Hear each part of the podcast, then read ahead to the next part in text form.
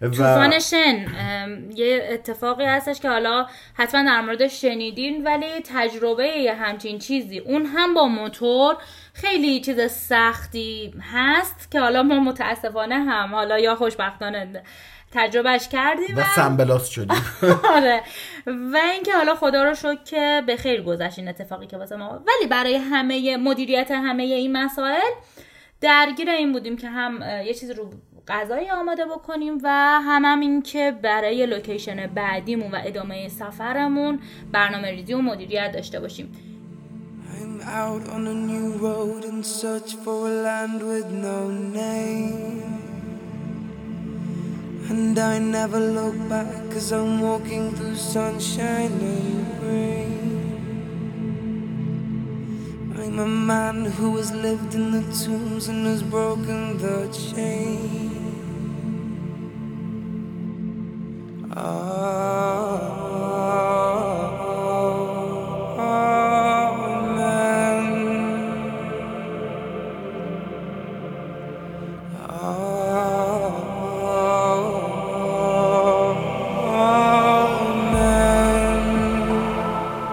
به همه دنبال کنندگان پادکست adventure و تجربه. پادکستی که در اون از تجربه های علمی و عملی و ماجراجویی ها صحبت می‌کنیم. تا شاید بتونیم به کمک این تجربه از زندگی روتین خودمون بیرون بیایم و زندگی کنیم. این اپیزود سیوم از پادکست adventure و تجربه است. امروز پنجشنبه 27 مهر در همین حین و چند هفته ای که از مهر گذشت نامهربونی های زیاد و اخبار ناگوار زیادی شنیدیم. از زخمای کهنه ای که دوباره سرباز کرده. زخمی در منطقه فلسطین اشغالی. که اگه تاریخ بخونید می‌فهمید نه مرهمی داره این داستان برای زماد کردن و نه منفعت طلب های تاریخ از این منطقه دست می‌کشن. این وسط اما مردم عادی همیشه تلفات امواج متلاطمی رو دادن که خواسته یا ناخواسته خواسته به وجود اومده. قصه تکراری تاریخ.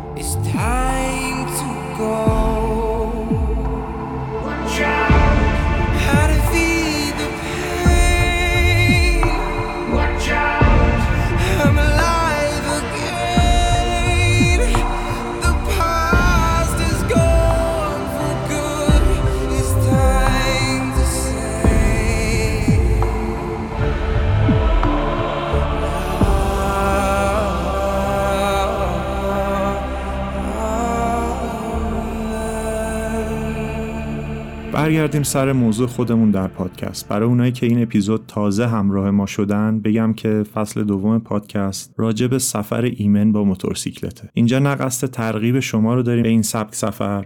و نه قصد من کردن. چند اپیزود اخیر اشکان و مهدی از نکات و تجربه های سفرشون با موتور در نوار مرزی ایران میگن. تا افرادی که با این مدل سفر کردن و اهدافش آشنا نیستن با تجربه این دوستان عزیزمون هم سفر راهشون بشن. سفر اشکان و مهدی بعد اینکه خودشون از یزد و شیراز به جنوب کشور رسوندن ادامه پیدا کرد به گواتر شرقی ترین و جنوبی ترین نقطه مرزی ایران و از اونجا به سمت سراوان نوار مرزی شرقی ایران رو طی کردن خب آقا اشکان از سراوان به بعد چی شد؟ خب آقا ما از سراوان را افتادیم به سمت تفتان. به سمت تفتان از خاش باید رد می شدیم بار اولم بود از خاش رد می شدم وقتی که ورودی خاش رسیدم دیدم یه شهر لاینیه که دو طرفش فقط توییتا وایساده. و توییتا وایساده و اونا هم با تعجب به من نگاه می‌کردم منم که عاشق توییتا هی داشتم اونا نگاه می‌کردم. هی من به اونا نگاه می‌کردم اونا به من. آقا دیگه وایسادیم یه جایی یه غذایی بخوریم و دیگه اومدن نشستن رو موتورامون و یه خورده سوال کردن و اینا. غذا رو خوردیم و رفتیم به سمت جاده تفتان یه چیز خیلی عجیب. مثلا شما فکر کنید داریم تو جاده میریم درجه هوا روی حدود سی درجه بود و ما وارد جاده تفتان که یه فرعی بود وارد اون جاده شدیم و جاده اون منطقه هم واقعا آسفالتش بد بود یعنی آسفالتش کنده کنده بود و خیلی باید به حالت مارپیچ توش رانندگی گله به. گله آره آسفالت ریخته آره. بود لیز بود دقیقا کنده کنده شده بود و خیلی عجیب غریب بود جادش اه، بعد دیگه ما وارد این که اول جاده تفتان شدیم رفتیم. هی هر چی می‌رفتیم یه ذره جلوتر می‌دیدم خدایا انگار یه کولری داره از دو طرف همینطوری هم شروع میشه. واقعا ده دوازده درجه دما کاهش پیدا کرد. اینی که دارم بهتون میگم مال زور ساعت دوازده یازده و نیم دوازده بود. دوازده بود یا یک آره، بود؟ سر ظهر آره سر ظهر بود. آره. مسیر افتادیم و دقیقا انگار که از وسط بیابون دل کویر اومدیم وارد یه جای س- هر چی پیش می‌رفتیم. این, تفاوت هم توی تایم خیلی کوتاهیه. مثلا شما فکر کنید یه 5 6 دقیقه وارد یه جاده فرعی میشی. 7 کیلومتر در حد 7 کیلومتر که رفتیم یه اتفاق همینجور هوا افتاد خنکتر میشه به مرور. تپه‌های سرسبزتر و درختای بیشتر و اصلا چیز عجیب. اصلا دیگه رودخونه و آب و خیلی اصلا یه چیز عجیب غریبی بود. انگار که این قسمت اصلا مال اون جایی که الان توش افتاده بودیم و توی این مسیر بودیم و اینا انگار یه دنیای جدیدی انگار یه برش خورده بود و وارد یه فضای دیگه ای شده بودیم انگار با هواپیما جابجا شده بودیم دقیقا. دیگه ما رسیدیم اونجا و اونجا امیرینا بودن دیگه. آقای امیر- کردی. آره امیر کردی. آره. خانواده آقای کردی بودن که میزبان ما شدن و اونجا ما رفتیم شروع کردیم دیگه اه، نگاه کردیم به محض اینکه ورود کردیم اونجا دیدیم یه حیات دارن و جلوی اون حیات یه حالت مثل اقامتگاه سنگی ساختن و اینها مال ییلاقشون بود اونجا. یعنی از اونجا گلهشون و اینا رو می آوردن اونجا برای چراگاه و اینا و خب برای قله تفتان امیرینا یعنی امیر آقای کردینا توی اون بالا پناهگاه سه طبقه ساخته بودن با سنگ و یعنی حساب کنید توی اونجا با اون چیزایی که هیچی واقعا نبود چیزی به اسم مثلا بخوام ببرن و اینا فقط با قاطر و خر و اینا مثلا سنگ میبردن بالا که این پناهگاه رو بسازن. قدیم این کارو کرده بودن. و توی حیاتشون هم یه سیاه چادر بود که من مهدیه که سیاه چادر رو دیدیم دیگه نگم براتون. بود دو رفتیم تو سیاه چادر رو یه مادر مادر چه ماما بود درسته؟ ما ماما صداش می‌کردیم. به م، جوری که خود بچه هاشون داشتن صدا می‌کردن. یه پیرزن که اونجا از گله مراقبت مراقبت- می‌کرد و توی سیاه چادر خودشون زندگی می‌کردن میموندن و حالا بچه همسرش یعنی از زن دوم همسرش یکی از پسراشون اون هم اونجا بود یه پسر 15 ساله که محمد نام داشت. این بچه هاشون خیلی جالب بود که با هم دیگه خیلی اوکی و خیلی صمیمی. کنار هم زندگی می‌کردن. آره. آره. حالا این سیستم فرهنگی هم اونجا دیگه. خیلی قشنگ و خیلی مهمون نواز به محض اینکه ما رسیدیم با اون چیزایی که خودشون اونجا داشتن خب خیلی شرایط خاص بود. آنتن موبایل هیچی آب چشمه بود برق وجود نداشت. یه چیز کوچیکی کشیده بودن که به time ایی داشتیم. آره, آره, یه time ایی کابلی کشیده شده بود. تیر برق اومده بود. آره. بله. ام، کشیده شد گازی وجود نداشت کپسول بود منبع آب گذاشته بودن آب و پر می‌کردن و حالا اونجا استفاده می‌کردن. نه نه، آب شربش چشمه بود آب شستشوش از منبع بود. و اینکه آقا شرایط سخت. شرایط کمپی بود دقیقا واقعا. یعنی کمپی تازه لول خیلی پایین. یعنی اونجا واقعا سختی بود و ما همینجور نشسته بودیم و واقعا من خیلی من خیلی واقعا ریختم به هم وقتی این صحنه ها رو می‌دیدم. فقر مطلق آره. اونجا دیده می‌شد. و ما شبش که اومدیم دیگه بریم استراحت کنیم یهو دیدیم یه ات- اتاقش جوری بود که دو تا در داشت. و در اول باز شد و در زدن و یه دفعه یه سینه غذا برای ما آوردن. من اصلا واقعا همینجوری واموندم گفتم که من که غذایی نخواستم. من اصلا متوجه یه سری چیزا نمی شدم خب؟ که این بنده خداها اه، توی شرایط خیلی سخت مالی هستن ولی مهمون براشون واقعا عزیزه. آقا غذا رو خوردیم. فردا صبحش ما رو بردن شروع کردن. شبش بود البته. شبش یه صدای پیکور داشت میومد تا تا تا تا روی کوه بود. و ما من و مهدیه متوجه نمیشیم اینجا سکوت وسط کوه. این صدا چیه داره میاد؟ که فردا رفتیم از ماما پرسیدیم این صدا چیه؟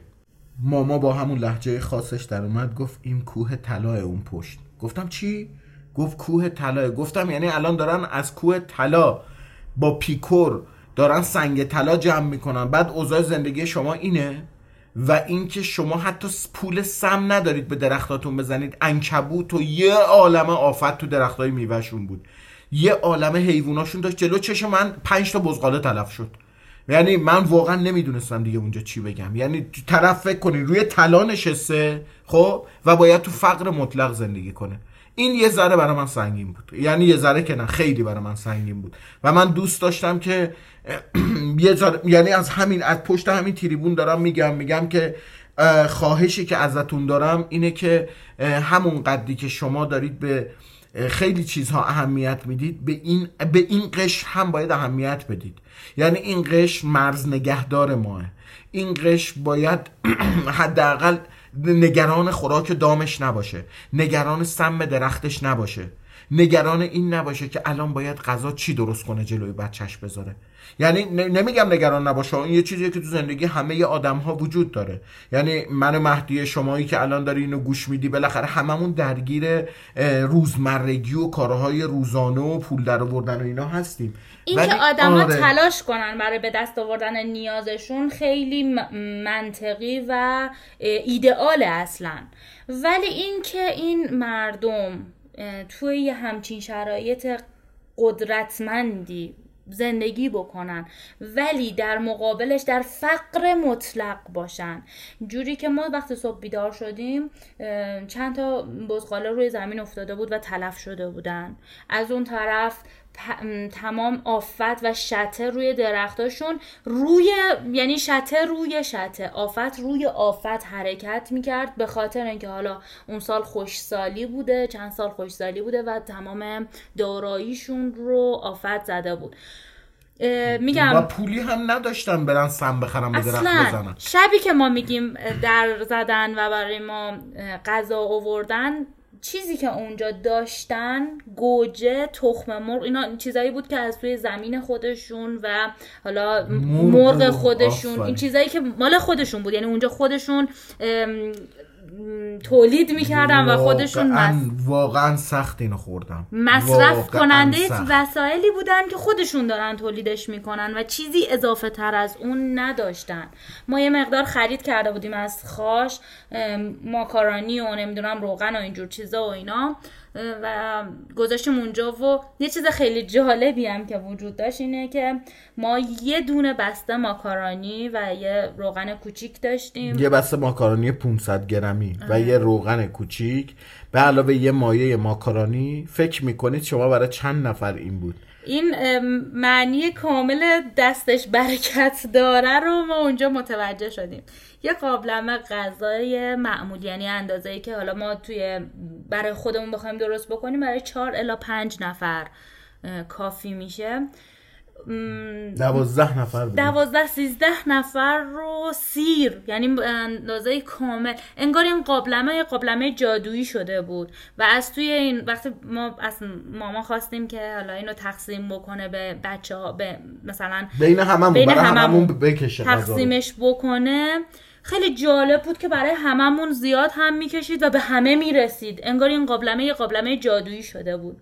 یه چیز دیگه هم که خیلی جذاب بود این بود که ما اون شب صدای در زدن اومد و برای ما یه سینی چایی آوردن که دور تا دورش گل آره محمدی چیده شده بود روی سینی. دیزاین کرده بودن یعنی با محبتشون اینجوری می‌خواستن محبتشون رو به ما برسونن. واقعا اونجا میگم ببینین شما من همیشه میگم میگم یه آدمی وقتی خیلی پول داره وقتی یه درصدی از سرمایهش رو میبخشه کار خیلی بزرگی نگرده بچه ها یعنی بدونید که اون کسی که نداره و میبخشه اون خیلی برا من مرتبه بالاتری داره. یعنی میگم اون کسی که یه دونه مرغ داره. یعنی شبش مرغ و زدن برای مثلا شاید یه هفتهشون و اینا گذاشتن و گوجه ای که تو باغچه خودش مثلا یه کرت کوچولوی گوجه داره. خب این برای مصرف شخصیشه. وقتی اونو جلوی تو می‌ذاره یعنی خودش خود تو رو از خودش می‌دونه. خب؟ این خیلی فرق داره. وقتی یه آدمی که خیلی اوضاع مالیش خوبه میاد میشینه میگه من در سطح خودم دارم کمک می‌کنم. نه. تو وقتی می‌تونی بگی خیلی آدم درست حسابی هستی که بتونی در لول کل مالت صحبت کنی هیچ کس این کارو نمی‌کنه. خیلی کمن تعداد ما خودمون هیچ وقت نمی‌تونیم بله. یه همچین نگاهی داشته باشیم و البته که باید یاد بگیره آدم. وقتی سفر می‌کنه دقیقا ما قرار همین چیزا رو یاد بگیریم. ولی اینکه تمام داراییشو بذاره توی سینی و تزیین کنه و هدیه بده به تو واقعا یه چیز بسیار بسیار بسیار ارزشمندیه. دقیقا اینو شما از اینجا که ما الان دارین شما بحث بلوچستان و سیستان رو میشنوید وقتی میریم برید جلوتر ببینید چه اتفاقایی میفته انقدر این تجربه برا ما تکرار و تکرار و تکرار شد من واقعا اینو به خودم گفتم. گفتم خب چرا ما فکر می‌کنیم که ماها خیلی آدمای آدم حسابی هستیم؟ نه. اتفاقا اونا آدم حسابی هن. نه ما.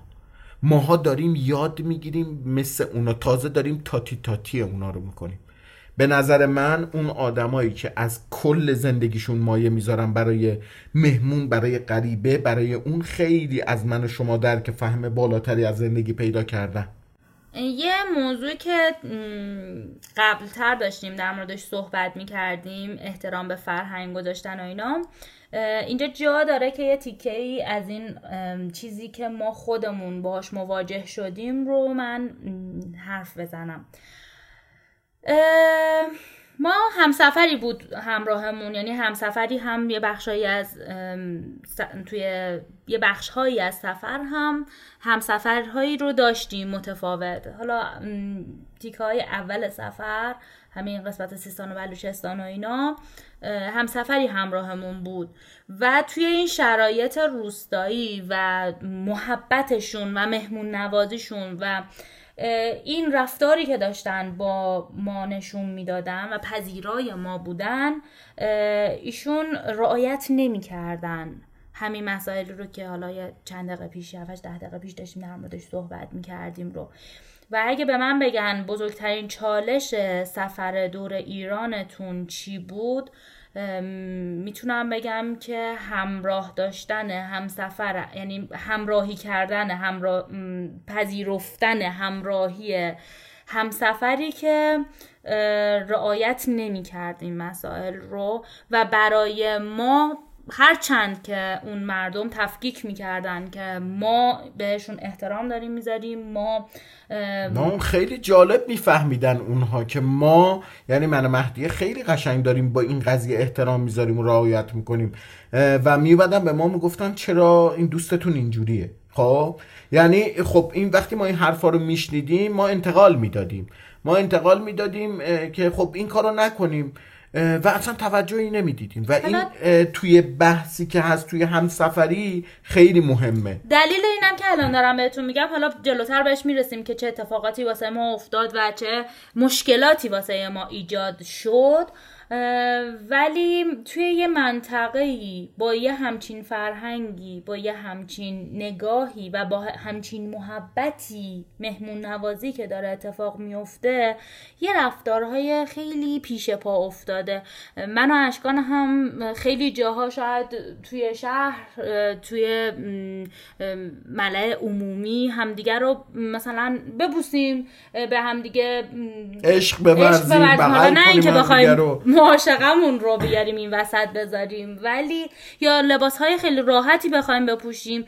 ما خودمون آدمی نیستیم که مثلا بخوام بگم که ما خیلی اهل رعایت کردن این مسائل هستیم و اینا. اما وقتی وارد این جامعه میشیم اول چشم و گوشمون رو باز می‌کنیم ببینیم که اونا چجوری دارن رفتار می‌کنن. من تمام تلاشم رو همیشه می‌کنم که اصلا مثل اونها بپوشم مثل اونها رفتار بکنم و شنونده و بیننده رفتارهای اونا باشن. ما داریم سفر میریم نه اینکه خودمون رو به کسی اثبات بکنیم. ما داریم میریم سفر تا یاد بگیریم ما خودمون دوست داریم. چیزی یاد بگیریم. بچه ها هر وقت برای کسی سفر کردید اسم اونو سفر نذارید. اسم اونو بذارید قیافه گرفتن.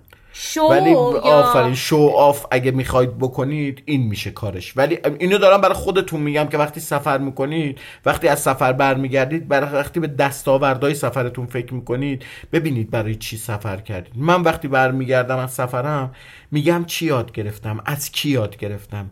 چی بودم؟ چی شدم؟ و این دوستا و این محلیایی که دوستای جونی ما شدن الان توی قلب ما هستن و حالا همچنان باشون خیلی ارتباط داریم و اینا از اینجا سرچشمه می‌گیرن از اون احترامی که ما گذاشتیم و حالا متاسفانه شاید همسفرمون نذاشت و اینا. حالا جلوتر من می‌خوام بگم ما بذارین ادامه سفر رو اصلا بگیم تا بتونم مفهوم حرفم رو بهتر برسونم.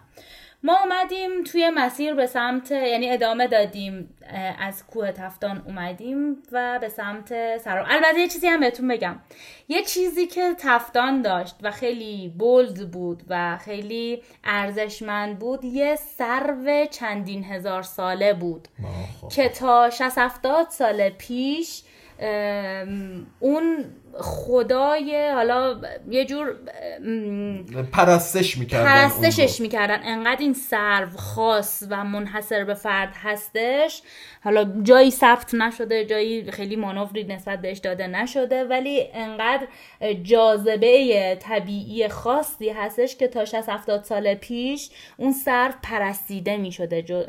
توسط مردم یه سرو. توی ابرقو داریم که خیلی محافظت شده است محصور شده است و به عنوان مثل یه جای تاریخی میرن بهش نگاه می‌کنن ولی این سرو واقعا ول بود اون وسط همینجوری پیچیده بود و همه می‌رفتن روش میشستن و خیلی متفاوت. آره و واقعا متفاوت بود با یه شاخهایی اصلا تنش خیلی متفاوت بود از سروایی که ما دیده بودیم تا حالا. و اشل خیلی بزرگتری از سرو ابرقو سرو ابرقو شبیه یه درخت عادیه. نمی‌خوام بگم سرو ابرقو ارتفاعیه و پره. نه.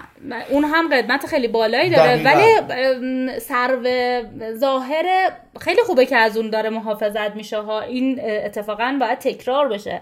ولی این سروی که ما ما داریم در موردش صحبت می‌کنیم یه سرو خیلی خاص و متفاوت انقدری که روی تنه درخت اینجوری حرکت کرده بود به صورت افقی روی زمین و شما می‌تونستی از روش اینجوری راه بری و بری از شاخه های بالاتر و بالاترش. و اینکه حالا ما یه عکسی داریم روی اون درخت. حالا نه اینکه بخوایم آسیبی بهش بزنیم ما روی اون تنه ای که بسیار قطور یه جوریه که باید می‌رفتی رو- روش وای میستادی عکس می‌گرفتی. روی زمین حرکت کرده تنه دوباره اومده بالا دوباره آره. تو افقی شده دوباره رفته بالا. خیلی عجیب غریبه که- ساختارش. آره اون قسمتی که آسیب نمی‌دید درخت روش که وایسادیم ما انگار یه نقطه هستیم نسبت به اون درخت. وقتی روی تنش مثلا یه م، ها- 20 متر روی تنش حرکت کردیم هنوز همچنان نقطه ای هستیم نسبت به درخت. و این حالا یه جاذبه خیلی جذاب و خاص بود. یه جای دیگه هم بود مهدی فکر کنم تو تفتان که جا انداختی توی قبرستونه بود. اونه که قبرایی بود. آره قبرایی که از آقا. وحید. آره آقا وحید برد نشونمون داد. حالا ندارم یعنی حضور ذهن ندارم که دقیقا تو روی قبرا مال چی بود و چی نوشته شده بود. اونا رو حالا بعدا توی من خاطرم هستش که توی این مسیری که حالا بلدوزر انداخته بودن و جاده سازی کرده بودن یک قبرستون خیلی قدیمی خیلی قدیمی پیدا کردم و این سنگ قبرا بعضیاش اصلا جوری بود که خط روش قابل فهم نبود. دیواری بود. من چیزی نه که اون یادمه سرقبرا رو که توی زمین کنده بود یعنی بهش دسترسی پیدا کرده بودن آها اونا آورده رو زده بودن. بودن به دیوار. آره آره متوجه شدم. توی دیوار خونه هاشون کتیبه ها رو اونجا کار کردن. آره توی حیات خونه هاشون توی دیوار این کتیبه ها رو زده بودن. یه کتیبه های بسیار نفیسی رو توی این دیوار. یه چیز دیگه هم که بود اون م، قارهای کوچولو کوچولو کوچولویی بود که توی اون کوه کنده بودن. حالا من نمی‌دونم که دلیلش واقعا چی بوده. حالا به خنده و با شوخی فکر می‌کنم برای مثلا ترسوندن یا شوخی کردن به ما آقا وحید همسر آرزو. میگفتش که اینا لونه جنه. ولی فکر می‌کنم که مثلا برای محافظت از اون راه و حالا اون چیزی که حالا قبلا وجود داشته و اینا یه سری سوراخهایی رو توی کوه که این سوراخ ها حتی خیلیاش به همدیگه راه داشت و جای آتیش و اینجور چیزا. مثل انگار جایی که قارنشینا قبلا زندگی می‌کردن مثل اتاقک اتاقکی که پشت سر همدیگه و به همدیگه راه های تیکه تیکه ای داشتش روبروی کوه تفته یعنی قله تفتان این مسیری که به سمت قله میره روبروش یه کوهی بود که اینجوری سوراخ سوراخ بود و خیلی خاص بود. یه چیزای منحصر به فرد خودش و خاص اون منطقه رو اونجا داشت. توی محدوده خیلی کوچیکی آب و هوای خیلی خاص و این واقعا جاز... مثلا سه چهار روز جاذبه گردشگری داشت که ببینید شما قشنگ. جاذبه های خیلی خاص. اینم بهتون بگم که همین جور که کوه نگاه حالا ما قبل از اینکه ماما بخواد توضیح بده که اینجا کوه طلا هستش نمی‌دونستیم. ولی از وقتی که اون وارد اون خروجی مسیر شدیم کوههایی که روبروی چشم ما بود میدرخشید. سنگریزهایی هم که زیر پامون بود طلایی بود و من اصلا واقعا فکر نمی‌کردم. مثلا توی رودخونه رو که نگاه می‌کردی سنگا داشت برق می‌زد. خیلی جالب بود. ما نمی‌دونیم که کدوم بخشش. حالا ما هیچ کدوم طلا بود آره. کدوم نبود نمی‌دونیم. اطلاعی نسبت به این بحث زمین شناسی و سنگ شناسیش اصلا نداریم. ولی این کوه ها میدرخشیدن و زرد رنگ بودن. حالا قطعا بخشیش هم به خاطر وجود رگه طلا توی اون بخش ها. حالا خلاصا ما این مسیر رو ادامه دادیم به سمت زاهدان.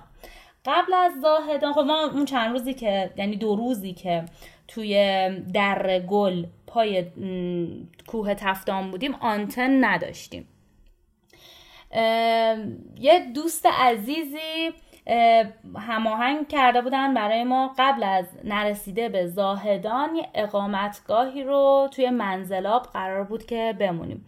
ما نمی‌دونستیم که این بزرگوار پسر عموی آقای حاجزیم بزرگوار هستن. حاجزیم کبیر نورد پدر لوت ایران.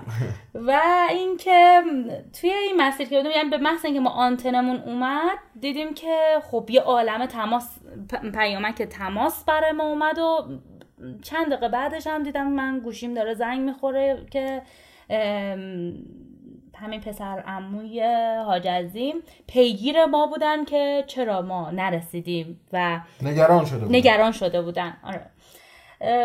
حرکت کردیم به سمت اقامتگاه ایشون و رسیدیم اونجا. رسیدیم و خب ما خیلی گشنه بودیم. از صبح راهی این راهی شده بودیم. هلوهوش مثلا ساعت سه و چهار بعد از اون رسیدیم به اون اقامت. درگیر اینکه حالا چه غذایی رو درست بکنیم و چیکار بکنیم و اینا یه نکته ای هم که من لازمه که بگم اینه که ما ماه رمزون دقیقا رسیده بودیم به اون قسمت ماجرا. و اینکه خب بقیه اهالی روزه بودن. ما رسیدیم و داشتیم فکر می‌کردیم که خب غذا رو چجوری آماده بکنیم نه نه می‌خواستیم بریم رستوران. خب توی خود شهر رستوران ها بسته بود. یعنی اینجوری نیست مثلا بین فضای شهری اینجا که مثلا میرین شما خب محرم زون شما مسافرین می‌تونیم برین رستوران غذایی رو بخوریم ولی اونجا اینجوری نبود. ما مجبور شدیم رفتیم ولی یه سری لوازم رو خرید کردیم و سوپرمارکتی یه سری آره. لوازم خریدیم که دیگه خیلی هم گشنا بودیم و اینا. یه جورایی رفعش بکنیم. برخلاف ظاهر من و اشکان که خب چون شکمو هستیم و توپلی هستیم و همیشه عشق خوراکیا و غذا و واقعا ما شکمویم ولی واقعا وقتی که غذا نیست خیلی خودمون رو حفظ می‌کنیم. می‌دونین چی میگم؟ یعنی مثلا شما باید این قضیه رو خودتون تمرین کنید که وقتی که می‌خواید توی سفرید غذاتون دیرو زود میشه. نهارتون نزدیک به شام میشه شامتون رو نمی‌خورید. یعنی این چیزها نباید تو سفر شما رو اذیت کنه و به هم بریزه. باید از قبلش یه سری آمادگی های ذهنی وجود داشته باشه. مثلا وقتی من می‌دونم که قراره که دیر به یه جایی برسیم یه چند تا خورما یه چند تا نمی‌دونم مویزی کیشمیشی یا اصلا یه سوپرمارکتی وای میسیم و حالا مثلا یه شیرکاکاو کیکی یه چیزی می‌خوریم که حالا به اون افت قنده و اون فشار فشار به همون نیاد. به هر حال کنترلش آره بدونیم که بچه بقیه وظیفه ندارن شما رو تحمل کنن. شما باید خودتون یه فکری به حال خودتون بکنید. اینکه غذا می‌خواید سر یه ساعت خاصی بخورید خب همسفر پیدا نکنید یعنی با کسی همسفر نشید. اگه می‌خواید نمی‌دونم قندتون میفته یه سری چیزایی گوشه کنار جیبتون داشته باشید آروم آروم بخورید که این قندتون رو جبران کنه. یعنی به این مسائل خیلی اهمیت بدید. این مسائل پیش پا افتاده است ولی خیلی مهمه. تاثیر زیادی می‌تونه توی روابط داشته باشه. حتی بین من و اشکان ها وقتی مثلا من احساس می‌کنم که الان حالا غیر از حتی خوراکی غذایی خیلی وقتا مخصوصا وقتی با موتور داریم سفر میریم آب زیاد باید مصرف بکنیم. یعنی شما هر چند دقیقه با... مثلا برای موتور متوجه نیستینا. ب... مثلا توی موتور سواری اولا که هر نیم ساعت چل دقیقه یه بار باید استراحت ده دقیقه برای خودتون در نظر بگیرین. هم به خاطر ویبری که موتور داره هم به خاطر استراحت فرم لگن و حالا پاها و ستون فقرات و اینا. و یکی از مسائل مهمش خوردن آبه. غیر از آب خوراکی هم همینه. یعنی شما باید یه جورایی کنترل داشته باشین رو افت قندتون افت فشارتون و همه این مسائل. حالا خیلی وقتا از دست آدم در میره. یعنی فراموش می‌کنه آدم که مثلا الان خیلی وقتی که آب نخورده. دوچار آره، نه نه همه این اتفاقا هممون آدمیم و دوچار اشتباه میشیم و اینا. این اوکیه. ببینین ها کنین. شما مثلا مهدیه یه جایی ممکنه کوره در بره از خستگی. خب این قابل پذیرشه. ولی سفر سخت آره. کلا خستگی و اینجور مسائل رو داره. اصلا قشنگیش به همینه. اگر قرار همه چیز مهیا باشه که این سفر سخت و خاصی برای آدم رقم نمی‌زنه. میریم شمال. جوجو می‌زنیم با نوشابه. بعد ما رسیدیم به اینجا و گشنه بودیم هممون خسته بودیم چندین روز. و یه جورایی ظرفیت ها شاید خیلی کمتر شده بود. تحمل مسائل و اینا خیلی کمتر شده بود. با این حال داشتیم مدیریتش می‌کردیم که خب یه چیزی سریع آماده بشه یه چیزی خورده بشه. و اینکه ما قرار بود توی زابل یعنی ادامه مسیرمون توسط این دوستمون که هم سفرمون بود جایی بریم که حالا جوابشون ندادن و کنسل شد. رفتن ما پیش مثلا دانشگاه زابل توی خانه معلم دانشگاه زابل کنسل شد از طرف این همسفر خب به خاطر اینکه من مهدی هم باید نقشه رو اوکی می‌کردیم. من آب و هوا رو باید چک می‌کردم. بادهایی بود بادهای فصلی اون زمان بود بادهای 120, 120 روزه سیستان بلوچستان بود که واقعا باد پرشتاب و پرسرعتی بود و با موتور رفتن باید ما یه ساعت مشخصی رو یه مسافتی رو طی می‌کردیم. اگه نه حالا جلوتر هم میگم توی دو تا این بادا گیر کردیم. طوفان شن یه اتفاقی هستش که حالا حتما در مورد شنیدین ولی تجربه یه همچین چیزی. اون هم با موتور خیلی چیز سختی هست که حالا ما متاسفانه هم حالا یا خوشبختانه تجربهش کردیم و سنبلاس شدیم. آره.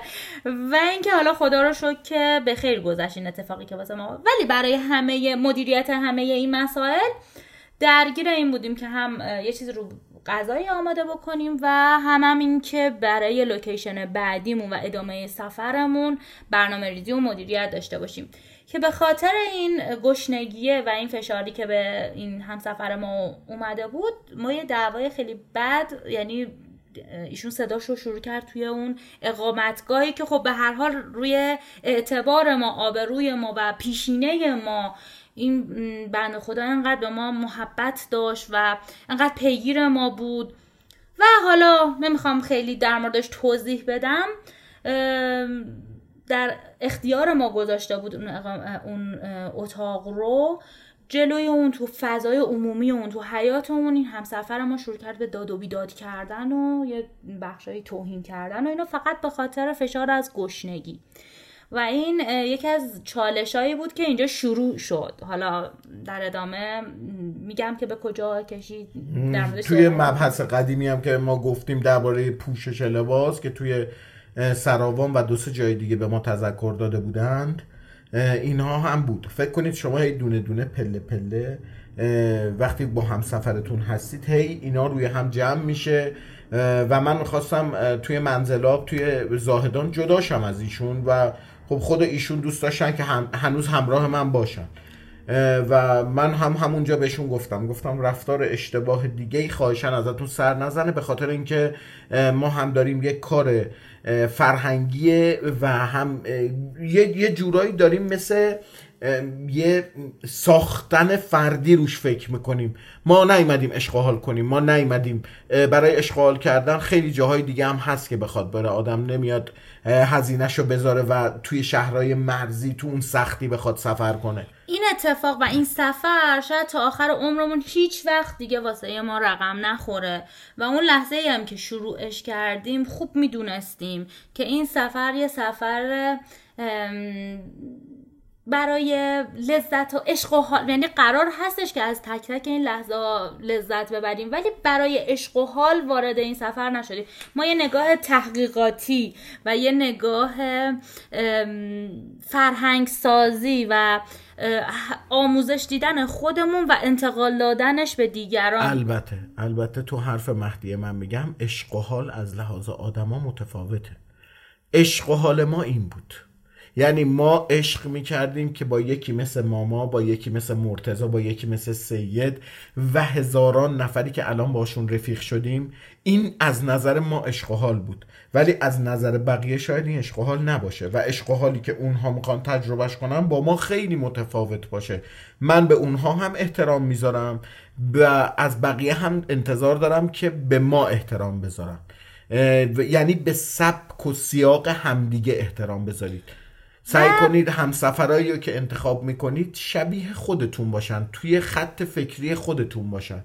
وقتی می‌خواید سفرهای این تیپی رو شروع کنید. سفر اشقاحالی که حالا لحاظ اونها اشقاحاله ما هم دوست داریم. ما هم سفر اشقاحالی دوست داریم.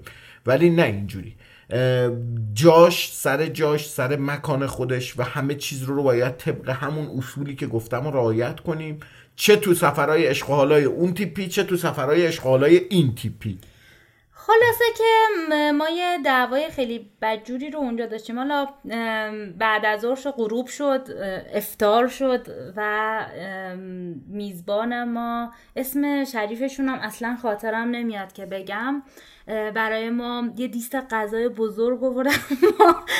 خیلی بیشتر شرمنده شدیم چون احساس کردیم که خب به خاطر این داد و بیداد سر غذاه. من شخصا از این بند خدا خواستم که این داد و بیداد رو انجام نده توی حیات اون اقامتگاه. ولی حالا به هر دلیل که این اتفاق افتاده بود متاسفانه سر افتار اون خونواده میزبان برای ما یه ظرف بزرگ غذا آوردن حلوای خیلی خوشمزه و محلیشون رو آوردن و همه جوره پذیرای ما بودن تا فرداش که دوباره ما ادامه دادیم سفرمون رو به سمت خود شهر زاهدان. برای قرار نبود با توی زاهدان بمونیم. قرار بود یه دیدن بکنیم و ادامه بدیم. به خاطر همون رسیدن به موعد طوفان‌های 120 روزه. بعد که اومدیم وارد زاهدان شدیم دم یه پلیس گرم وایستادم با ما صحبت کردن بچه های راهور بودن. راهور بودن یا نیرو انتظامی بودن؟ یادم نیست. دمشون گرم وایستادن کلی خوشوبش کردیم و کلی چیز. ما رو تا خروجی شهر زاهدان همراهی کردن. یعنی اومدم بدرقمون کردن. من بهشون گفتم می‌خوام برم خیابون رسولی و اینجور چیزا. دونه دونه اومدم با ما تو خیابون رسولی. ما پیاده شدیم یه خود خیابون رسولی رو دیدیم و مسجد مکی. مکی رو هم رفتیم دیدیم چقدر عظمت داره و بزرگ و جذاب بود. و بعدش از مسجد مکی و اینا اومدیم. همچنان پلیس همراه ما بودا. همچنان پلیس همراه ما بود و اومد دیگه در خروجی شهر. ما به خاطر این بادایی که مهدی گفت 120 روزه باید گوله تر حرکت می‌کردیم که اومدیم دیگه دم خروجی و بعد یه اتوبان سبانده جلومون بود. دیگه ما اونجا اتوبان سبانده یه گاز حسابی هم با موتور دادیم و رسیدیم به قبل از زابل به شهر سوخته. شهر سوخته زابل. شهر سوخته زابل دست چپ ما که حالا از سمت زاهدان داشتیم به سمتش حرکت می‌کردیم سمت چپش تپه هایی بود که این شهر رو تشکیل می‌شد یعنی تشکیل داده بود که به خاطر این خاک هایی که اومده بود و شن هایی که روش اومده بود شهر تقریبا زیر این تپه ها دفن شده بود. دفن شده بود دقیقا و دست راستش موزه شهر سوخته بود. خب چون میترسیدیم به تاریکی بخوریم زودتر اول رفتیم خود شهر رو ببینیم. دست چپ وارد گیتش شدیم. یه بزرگواری اومد شروع کرد برای ما توضیح دادن. یه, یه سری از این تپه ها رو باستانشناسا اومده بودن و باز کرده بودن. از بالای سر می‌تونست ببینیم. و چیز جالبی که بود این بود که حدود پنج هزار سال پیش تا سه هزار سال دو هزار سال پیش زابل شهر شهری بوده که محل ترانزیت و یه شهر صنعتی بوده توی مسیر ابریشم. بعد جالب بود همینجور توی همون خیابونای شهرش هم که نگاه می‌کردی همه با سفالای خورد ریخته شده بود. همش سفالای شکسته بود. حالا من نمی‌دونم اصلا دلیل این چیه که خود اونها هم دلایلش رو توی این دو تا چیز یکی اینکه اینا خیلی مقدار خیلی زیادی بوده و این شهر دفن شده توی یه اتفاق طبیعی. و این سفالینه ها به خاطر ولی صنعتی که اون توی اون شهر رونق داشته و استفاده می شده و کسب و کار اون منطقه بوده یکی تولید سفال بوده. دومیش خرید و فروش پارچه و لباس. تبدیلش به لباس بوده. تیکه های پارچه ابریشمی. که حالا قطعا از چین می اومده و به سمت بقیه کشورهای خاور میانه ارسال می شده این منطقه ترانزیت و این شهر یه جورایی انگار گمرکی این وسط بوده که کسب و کار رونق اون موقع بوده و خیلی جذاب بود خیلی. حالا از روی شهر که دیدم می‌کردیم آخه الان باید شما اینو تجسمش کنید که فکر کنید توی بیابون خب توی جا... مثلا قبلا که اینجوری جاده کشی و این داستانا نبوده. حالا مثلا یه راه خاکی داشته بعد این وسط یه رونق اقتصادی داشته یه شهر بوده داشتن مردم یه تجارتی رو می‌کردن. و این کل این چیزهایی که هنوز مو تو موزش بود دقیقا دونه دونه درباره اینا صحبت می‌شد که چه عملایی انجام شده و چه چیزایی بوده. البته که این شهر بسیار شهر مهم و قدرتمندی بوده و اینکه حالا ما جلوتر متوجه شدیم که به خاطر تغییری که توی سیستم آب اتفاق افتاده و رودخونه هامون و اینها. این شهر و الان اینجوری تبدیل به وسط بیابونی شده و این شکلی نبوده. چاهک ها بود درسته؟ چاهک. چاهک؟ چاهک هایی که بعدش دیدیم و متوجه شدیم که چقدر دور تا دورش آب بوده و چقدر مثل حالت دریاچه هایی بودن که ما بعدا اینا رو متوجه یه مسیری بوده که اصلا قایق و حالا کشتی از این تردد داشته. یعنی هامون انقدر وسعت داشته. و, و حالا الان که متاسفانه اصلا آبی وجود نداره اون توی اون منطقه. ولی یک شهر بسیار پیشرفته که تو 5500 سال پیش عمل مغز باز توی اونجا انجام شده بوده. عمل قرنیه چشم پیونده یعنی چشم مصنوعی توی اونجا وجود داشته باشه. و این برای من به شخصه اصلا قابل باور و پذیرش نبود. حالا دیگه وقتی که رفتیم توی موزه و با مستندات و حالا فیلم هایی که اونجا دارن و قسمت هایی از اون چیزهایی که کشف شده و همون جمجمه عمل شده بله. اینا همه توش هست. می‌تونید برید ببینیدشون. آره و اینها رو وقتی واسه ما توضیح دادن و به ما نشون دادن و با اون دوست باستانشناسی که توضیحش داد خیلی خاص و جذاب بود. خب ما قبلش جاهای مختلفی از این شهرهای قدیمی مثل زیگورات و جای دیگر رو دیده بودیم. ولی این رونق توی این تاریخ از زندگی با یه همچین شرایطی خیلی خاص و عجیب بود برای ما. این که خب ظاهر این داستان هم متفاوت شده بود و حالا وسط بیابون بود هم خیلی بیشتر بهش خواستر و غیر قابل پذیرش ترش می‌کرد. ولی خب خیلی باعث افتخاره که ما یه همچین شهری رو توی کشورمون و یه پیشینه رو با همچین افتخاری توی کشورمون داریم. اصلاح می‌کنم. چاهک نه چاه نیمه. جاهای مثل دریاچه های خیلی تیکه تیکه شده از تیکه های از هامون هست هستش که تو ادامش میومده و این مسیر رود هامون رو تشکیل می‌داده که الان فقط مثل حالت دریاچه هایی ازش باقی مونده. این مسیر رو ادامه دادیم و شهر سوخته رو دیدیم و حرکت کردیم به سمت زابل. از قبل ما یه اقامتگاه سنتی رو رزرو کرده بودیم. وارد که شدیم یه خوش آمدگویی به زبان پارسی و با شعر پارسی زبانه اصیل از ما استقبال کردن از ما. یه اقامتگاهی بود که وسط حالت ایوونش آتیش درست کرده بودن جای آتیشگاه درست کرده بودن. کاملا به صورت سیستانی ها بیشتر شباهت ظاهری لباسشون و سبک و سیاق فرهنگیشون نزدیک به خراسانی هاست. شروع کردن برای ما توضیح دادن سبک لباساشون و سبک اون بستن شالشون رو شعرهاشون رو. و یه شب بینظیری بود برای ما بودن کنار آقای کیانی صاحب اون اقامتگاه. صبح شده حرکت کردیم برای دیدن از چاه نیمه ها و خب عظمت خیلی زیادی داشت ولی هیچ بود پیش اون چیزی که ما توی موزه شهر سوخته دیدیم و حالا اون فیلمی که گذاشتن و توضیحی که دادن. ولی خب جای جذابی بود و دیدنش برای من خیلی تجربه خاص و جذابی بود. ما دیگه راهی شدیم از اونجا اومدیم و به سمت زابل تو حرکت شدیم.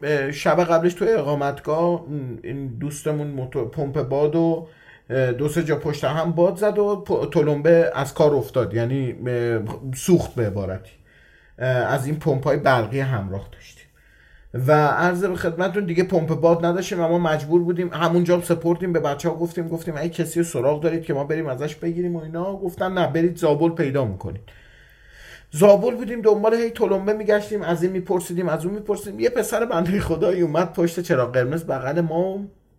بعد من از دیدم موتوریه و یه دونه آپاچی هم داشت. ازش پرسیدم گفتم داداش گلم از کجا من می‌تونم یه دونه تلمبه برای موتورم تهیه کنم؟ یا کسی می‌شناسی لوازم موتور؟ گفت من خودم موتور سازم. دیگه خودش بنده گفت همینجا یه دقیقه وایسی ما دیدیم یه به حالت مثل ساندویچ فروشی بود. بغل خیابون. ما اونجا وایسادیم بریم ساندویچ بگیریم. غذا بخوریم که دیگه این بنده خدا گفت الان میام پیشتون. رفت تلمبه خونه خودش رو برداشت آورد بده به ما. من گفتم داداش گلم نمی‌خوام من یه ابزار فروشی پیدا می‌کنم. گفت نه الا و بلا. شما بگیر برو سفر تموم شد اینو برای من بفرست بیاد تهران. از تهران بفرست بیاد زابل. دیگه تو این حین و به این بودیم بعد طول کشید تا غذا ما آماده شد و اینا. دوستان و اینا همه همه سوال می‌کردن این مردم زابل و اینا. دیگه این بنده خدا دوستمون اومد گفت شما باید امشب خونه ما مهمون باشیم گفتیم آقا ما نمی‌تونیم الان مهمون شما باشیم ما باید این جاده رو بریم. گفتن نه حتما حتما شما باید امشب بیایید خونه ما. دیگه آقا به زور ما رو بردن اونجا و واقعا جاتون خالی. جاتون خالی. چقدر چسبید. دوباره رفتیم با خانواده‌اش رو نشستیم صحبت کردیم. هم خودش هم داداشش هم باباش موتورساز بودن. با مادرشون صحبت کردیم. خانواده‌شون اومدن شبش اومدیم و دیگه باز اونجا هم بهترین غذاشون بهترین رخت خوابشون رو برای ما گذاشتن و و ما با لذت گرفتیم خوابیدیم و تا فرداش. فردا که راهی شدیم بریم به سمت شمال کشور یعنی از جاده بریم سمت مشهد و اینا. باد وحشتناکی میاد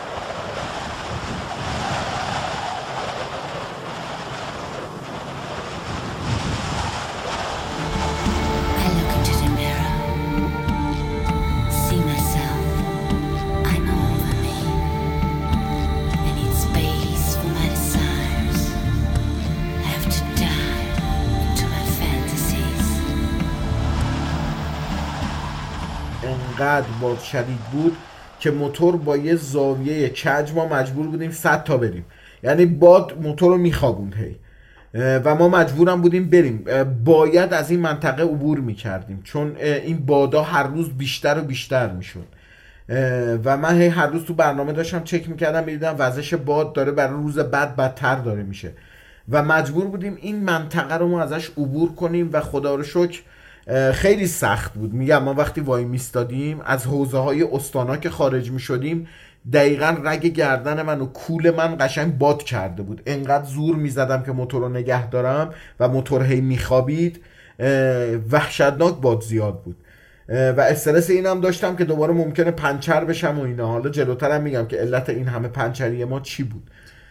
یه طرف بدنمون ساند بلاست شده و آره. موتور و حالا همه وسایلمون از سمت راستمون تمام پوستمون زبر شده بود بلند شده بود سوخته بود. چون به یه سمت از سمت راست به سمت سمت چپ هم موتور حالا بود. آره هم حساب کنی حرارت انجین کامل داشت می‌خورد تو پاهمون چون وقتی که با مسیر مستقیم میری و شما باد نداری باد میاد و حرارت از زیر پای شما رد میشه و میره پشت موتور. ولی اینجوری تمام حرارت از کنار داشت میومد به پاهامون می‌خورد. یعنی من سمت چپ پاهام و هم من هم مهدیه جفتمون قرمز شده بود پاهامون. پای چپ سوخته پای راست. سنبلاس دیگه خلاصه رفتیم و دیگه حالا ادامه مسیر که دیگه رسیدیم به قبل از بیرجند اقامتگاه نوفرست. توی نوفرست یعنی توی نوفرست یه اقامتگاهی بود که اونم وای برق و اینا نداشت. بچه ها کاملا سیستم توش سنتی بود و باید سنتی چوب با چوب و اینا قشنگ برای خودت چیز درست می‌کردی و غذا درست می‌کردی و اینجوری. خیلی جذاب بود. اون اقامتگاه حتما اسمش رو فراموش کردم ولی حتما بهتون میگم چون اونو توی گوگل ثبت کردم و حتما برید به اون اقامتگاه سر بزنید. تجربه زندگی به روش پیشینه. آب رو باید مدیریت بکنی آتیشت رو باید مدیریت بکنی گرما سرما واسه پخت و پز اینکه مثلا آب مصرفی رو باید توی آشپز کن لوازم رو کاملا داشت و خیلی جالبه مثل موزه بود یعنی تمام لوازم سنتی قدیم. این یه خانومی با اینکه توی اون شهر کاملا برق بود و همه این چیزا ایشون عمدن میخواستش که توی این حالت روستا تجربه زندگی کردن به روش پیشین رو آدمایی که میان از اون اقامتگاه استفاده می‌کنن بتونن تجربهش کنن و به دستش بیارن. یک شبی رو حالا چند شبی رو اونجوری سر کنن. تمام لوازم اینا به این روش چیده شده بود. دیگه فرداش ما بیدار شدیم و خیلی هم بهمون چسبید هم خوابش و همه چیش.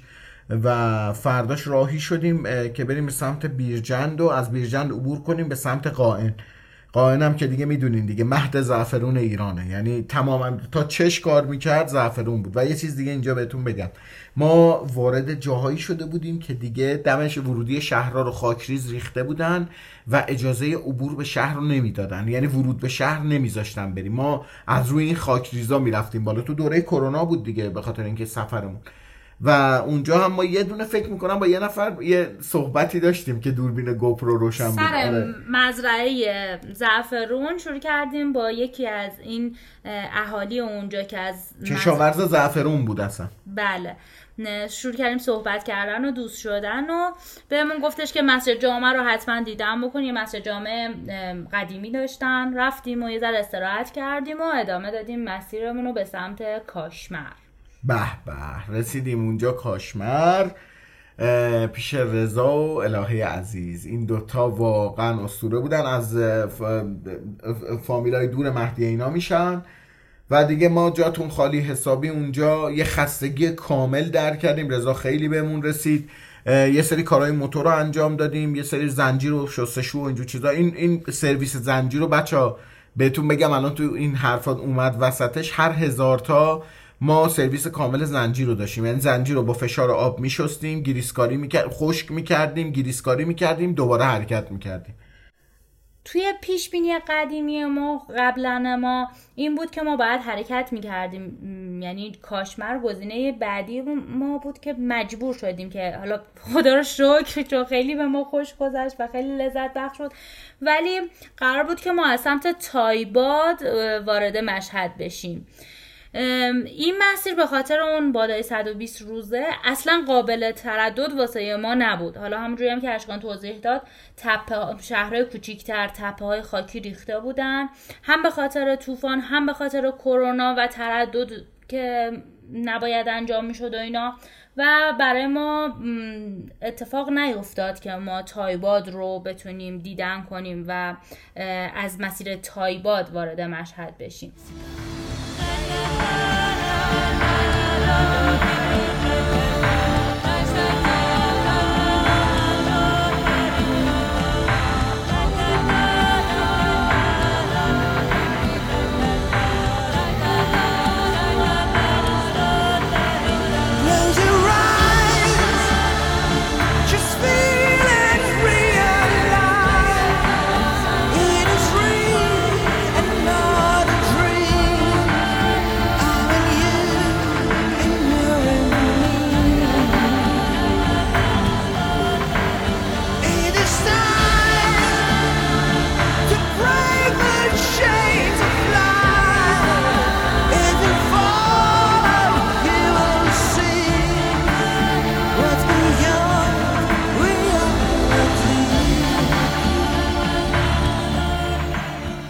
ادامه صحبتامون با اشکان و مهدیه درباره سفرشون با موتور در اپیزود بعدی که هفته آینده پنجشنبه طبق روال همیشه منتشر میشه دنبال کنید Adventure Pod و در اینستاگرام، کانال تلگرام و یوتیوب می‌تونید دنبال کنید. همچنین اپیزودهای ما در همه اپلیکیشن های معروف پادگیر آپلود میشه و می‌تونید گوش بدید. پنج شنبه هفته بعد منتظر ما باشید.